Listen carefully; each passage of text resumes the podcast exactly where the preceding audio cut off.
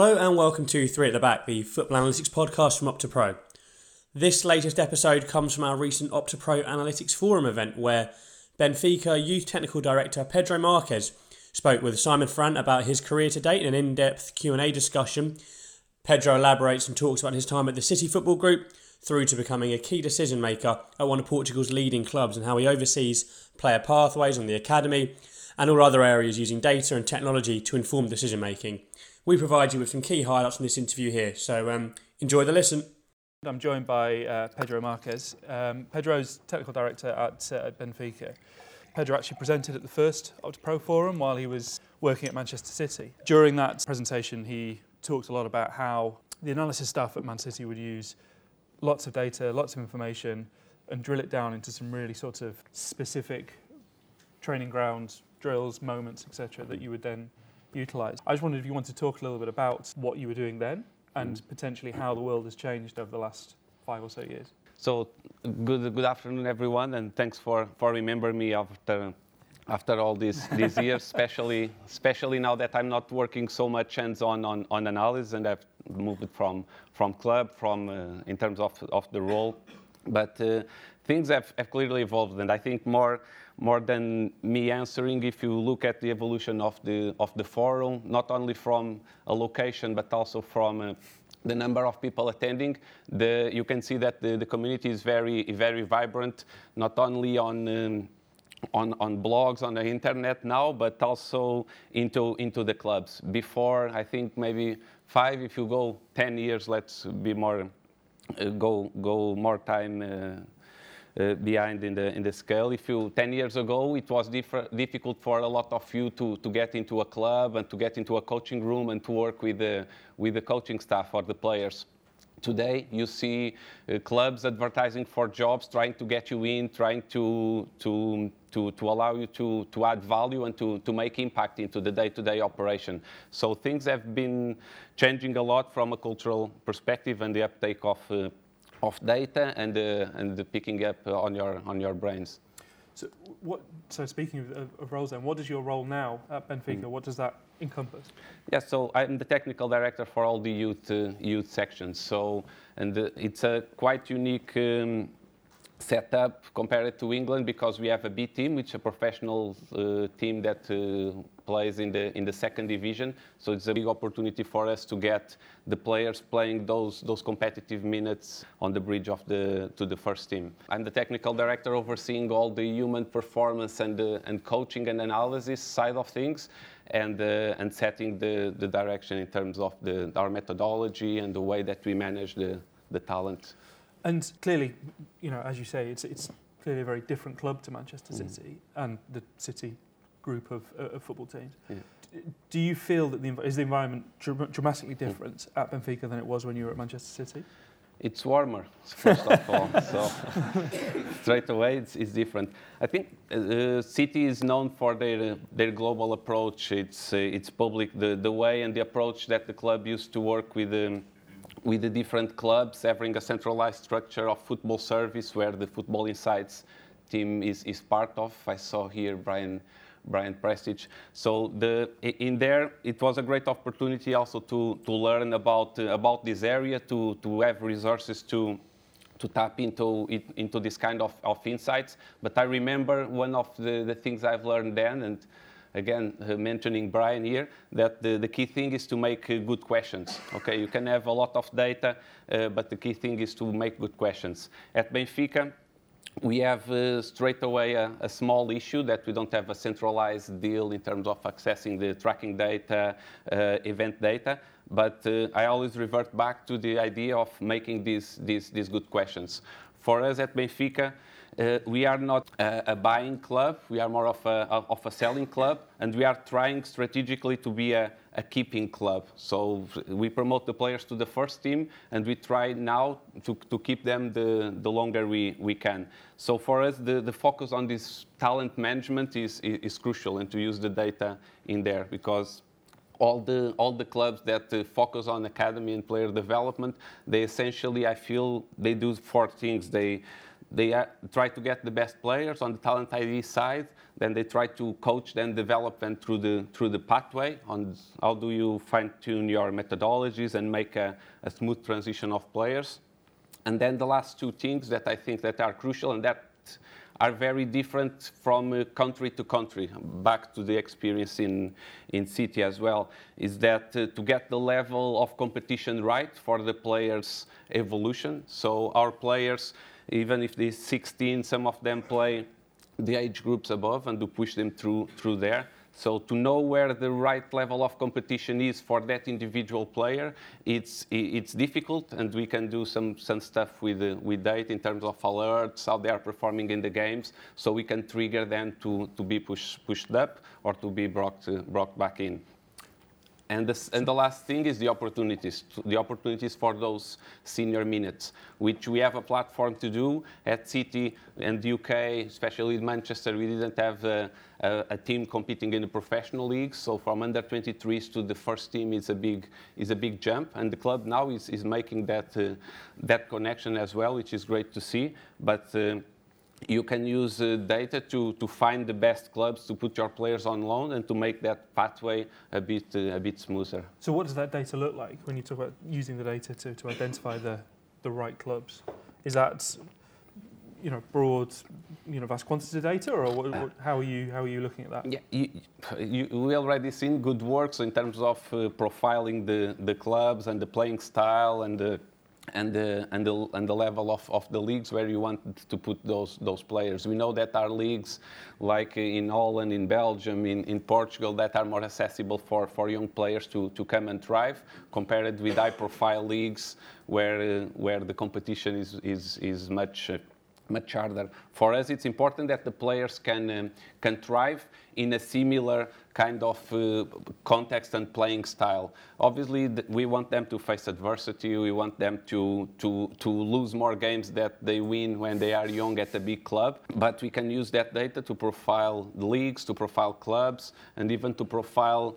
Uh, the, the, the, the, players that play in the same position for that, uh, for that club where we are going to loan out a, a player, for example.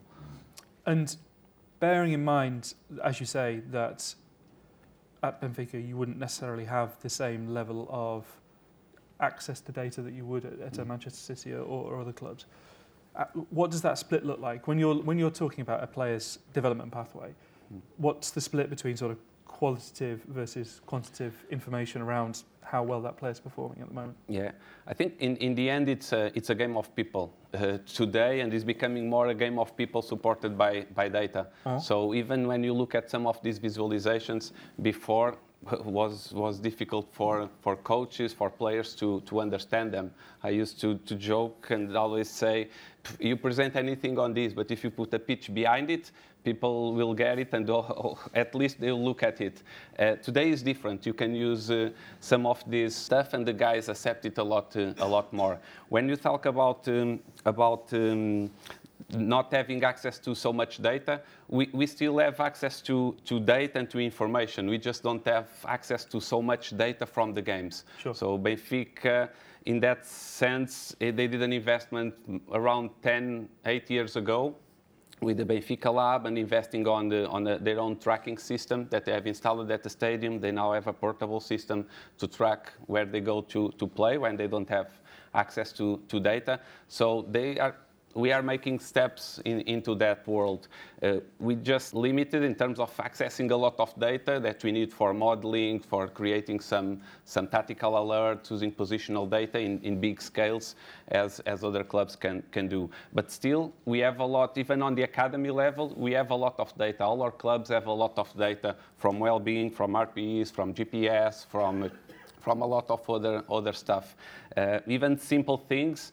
I think when you don't have so much resources and, uh, and data, it's trying to look on the simple things that will impact your, your decisions. So the example that I gave about when you trigger the player to go up uh, and down the leagues, you can use start from qualitative information and to have even just a simple score of the player on, on every game and when he performs over something some sometimes uh, uh, a good score mm-hmm. maybe generates an alert that you can look at a lot of you will say this is not analytics, it's a very low level of using objective information, but it's a way that you can connect in simple terms to, to, um, to support decisions. I think that is the most important thing for us on the, on the daily basis to have more power to, to the decisions. And sometimes it's using very simple data that is accessible to everyone and doesn't cost a penny.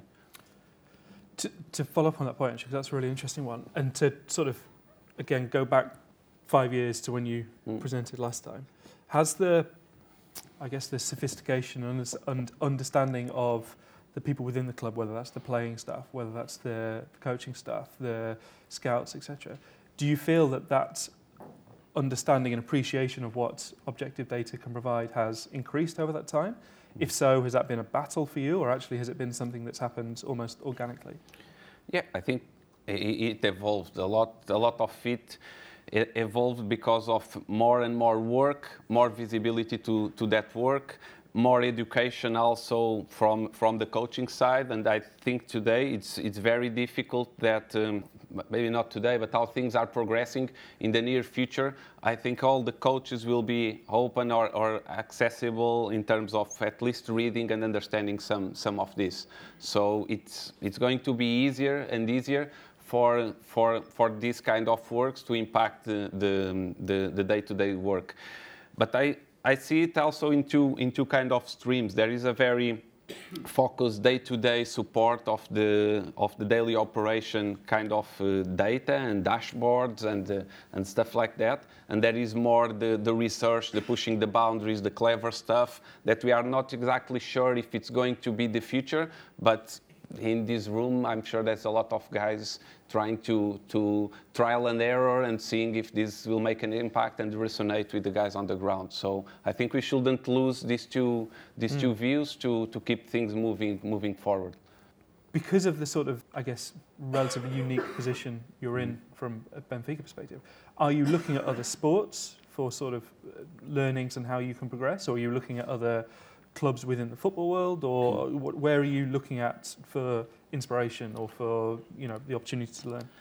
The easy way to answer is we look everywhere. The hard thing to do is to have time to look everywhere. So we try to keep an eye on, on what's going on, not only in football, but also in other sports, especially outside, um, outside of Portugal. But even within Benfica, we have, the club is not only football, he has a lot of other, other sports that we can connect with. I couldn't do everything in six months that I'm, that I'm in, in the house, but for sure there are uh, a lot of uh, learnings that we can take from, uh, from other sports. Some of them are more advanced. I remember even at City, partnering with guys that were coming from a Formula One background. We connect a lot with the rugby guys. So it's it's a, in the end, everyone is trying to to prepare, to compete, to develop players. So there's a lot of connection points for the day to day, but also for the use of some of uh, of the data. So, what is, from your perspective, what is the most exciting opportunity or the most exciting technological innovation you think is going to change the way that you, you do your work? From a technology point of view, I, am not sure because things are moving so, so, so fast. But I'm pretty confident that things will evolve towards automation. You see automated cars coming, coming into, into the streets. And, uh, but, and I think on our workflow, especially when you look into analysis, into making quick decisions also at the board level in the last day of transfer window or, or to prepare a competition for, for the coaches, automation is going to, to lead the way. So the day-to-day impact is something that I've already mentioned, but to make that impact quicker and almost real time, it's, uh, it's key. So how can we go from uh, the collection of data to generate the, the, the, dashboards and the insights on the other end, I think we, we, we will see evolution in, in, that, uh, in that sense. So the automation, automation in things related with, uh, with positional analysis, we saw the great works the guys at Barca are doing in terms of getting more meaning to, to the, the X and Ys that we are collecting nowadays. And, uh, and, and the last think I'm not sure if VR is going to be the future in mm-hmm. terms and using some of this positional data for education in terms of VR, AR. Maybe it will. At the moment, we, our coaches, our players are not native on, on, on it yet. Maybe it will, it will come. But I'm very curious about how can we push the, the data and the video in a seamless way, an insightful way, down to the benches. That is something that uh, we feel it's, it's coming near side to the, near to the, to the pitch to impact decisions in a pretty much real time. So I'm very curious to see. And, what, and I mean, obviously it's a very open-ended question, mm. but what, what do you see that sort of pitch side impact being? Is that going to be on sort of recognizing the opposition's changing tactical mm. approach potentially, or you know, what, what do you think is going to have the biggest impact for you?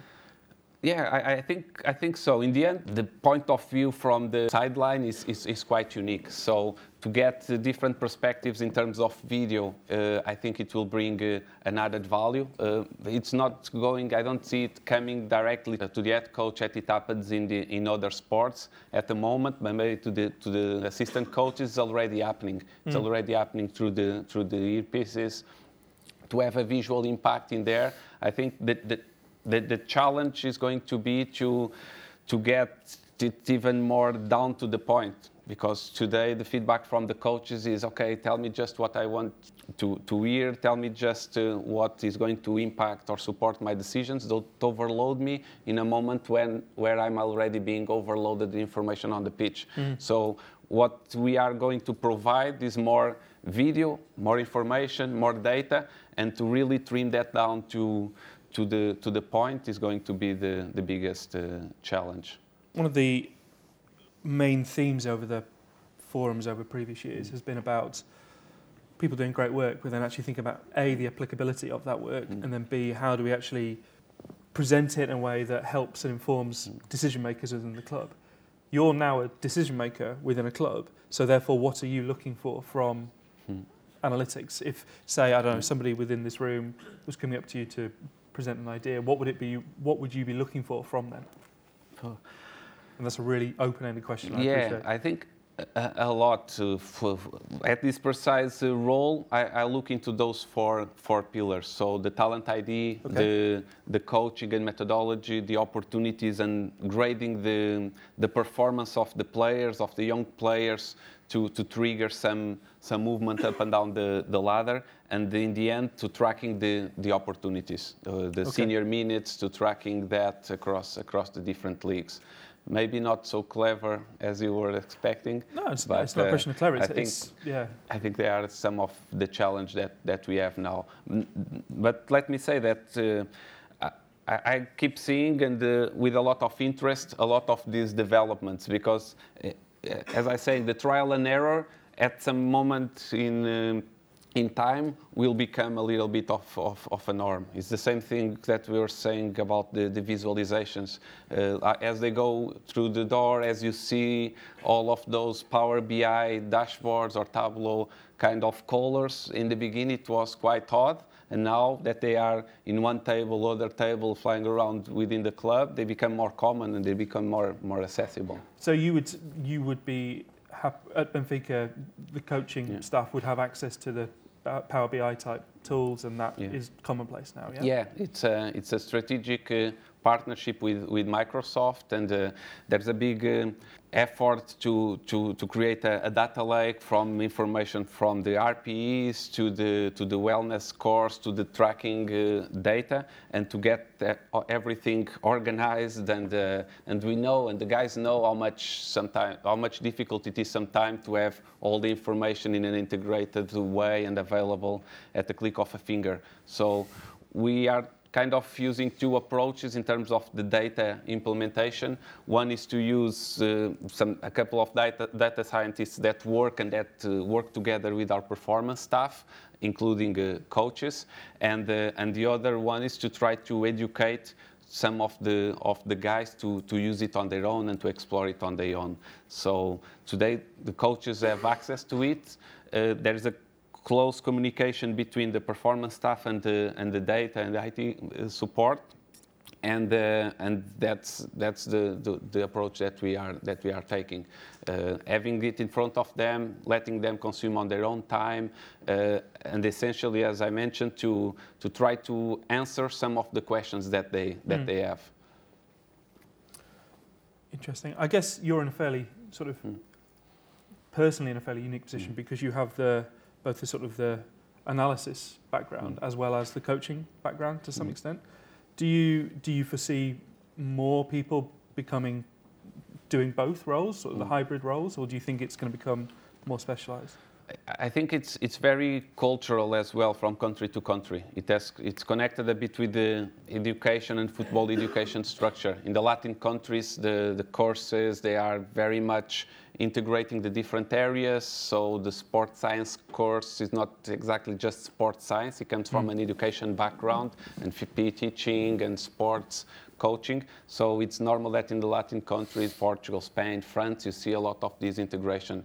In in UK, in German, I think it's changing a little bit, but uh, it, before it was a bit more okay, sports science, a bit maybe more more silo, the coaching more towards the the FA, and uh, but it's becoming more and more integrated. And I think that is the the richness of of it to have coaches working with sports science, uh, with psychologists, with data scientists, and from that uh, multi-dimensional approach that you can make uh, make mm. the difference.